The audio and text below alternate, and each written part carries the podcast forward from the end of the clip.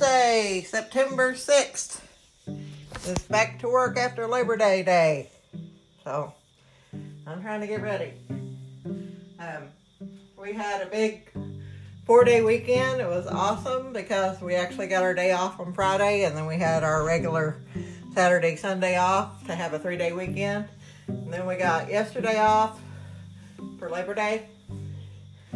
And Friday and Saturday, I sort of rested because um, I was tired and my bones had hurt and everything.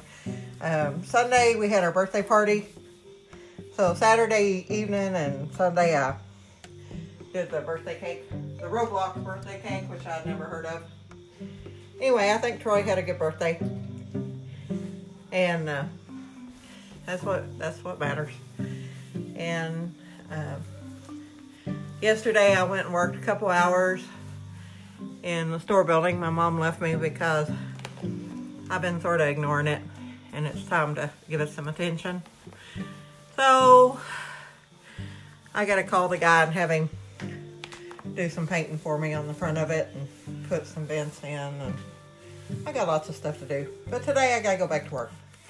And I was listening to some music this morning and the song that you know sort of struck me is where we're at today drawing parallels and unparalleled universes and all that.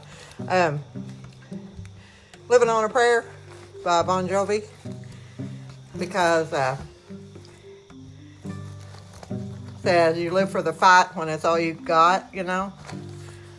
And i think we've come to the point where the fight between the two political parties is all we have left anymore We've even forgot what we're really there for, which is to make a better country.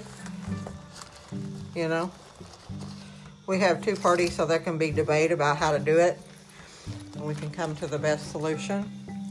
But we've gone so far, we don't even debate anymore. So I don't know what's going to happen, but they, uh, the judge, you know, I'm sure he got his pockets lined well, but uh, uh, allowed Trump to appoint some special masters to review the evidence or lack of evidence or try to figure out a way out for him, is what it is. Because uh, it's sort of unconstitutional to do that. But anyway, they've never had a situation where they've had a traitor president before or traitor former president, so they don't really know what they're doing, and they're trying to figure out a way to save the midterms and I think it's too late. But anyway, you know, so it's deny, deflect, stall. Guilty as hell, in my opinion. Of course, I don't know everything. I'm just a regular person making regular assumptions based on regular evidence. So there's probably a lot of stuff I don't know because it's probably worse than I think. But, you know, as sugar coated as I like to see things, it's probably a lot worse than I think it is. Okay? Because I have no idea what's in those documents, and neither do you. But it's concerning the future of our country, which means it's concerning my children and my grandchildren. So if you aren't concerned about it, you probably need to reevaluate your life. Because it's not our lives we're talking about, it's our children, our grandchildren, our great grandchildren, all the way down the line to seven generations and then some. Because it happens pretty quick. The world's been around for millions of years. Millions and millions and millions, probably billions of years. So, you know, we're just a flash in the pan and we're gone. But we need to think about the future of our country for our immediate posterity. Because they're the ones that's going to have to live with the results of the consequences of this decision.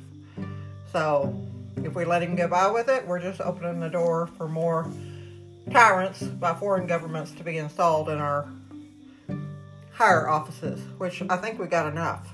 You know, we can call a halt to that right now. We got enough traitors in our lawmakers division. So uh, let's start weeding them out by what they do instead of what party they are. if you look at what they do versus what party they are, look at their qualifications to do their job, like Chris Jones versus Sarah Huckabee Sanders. It's pretty obvious choice who's the best choice for Arkansas.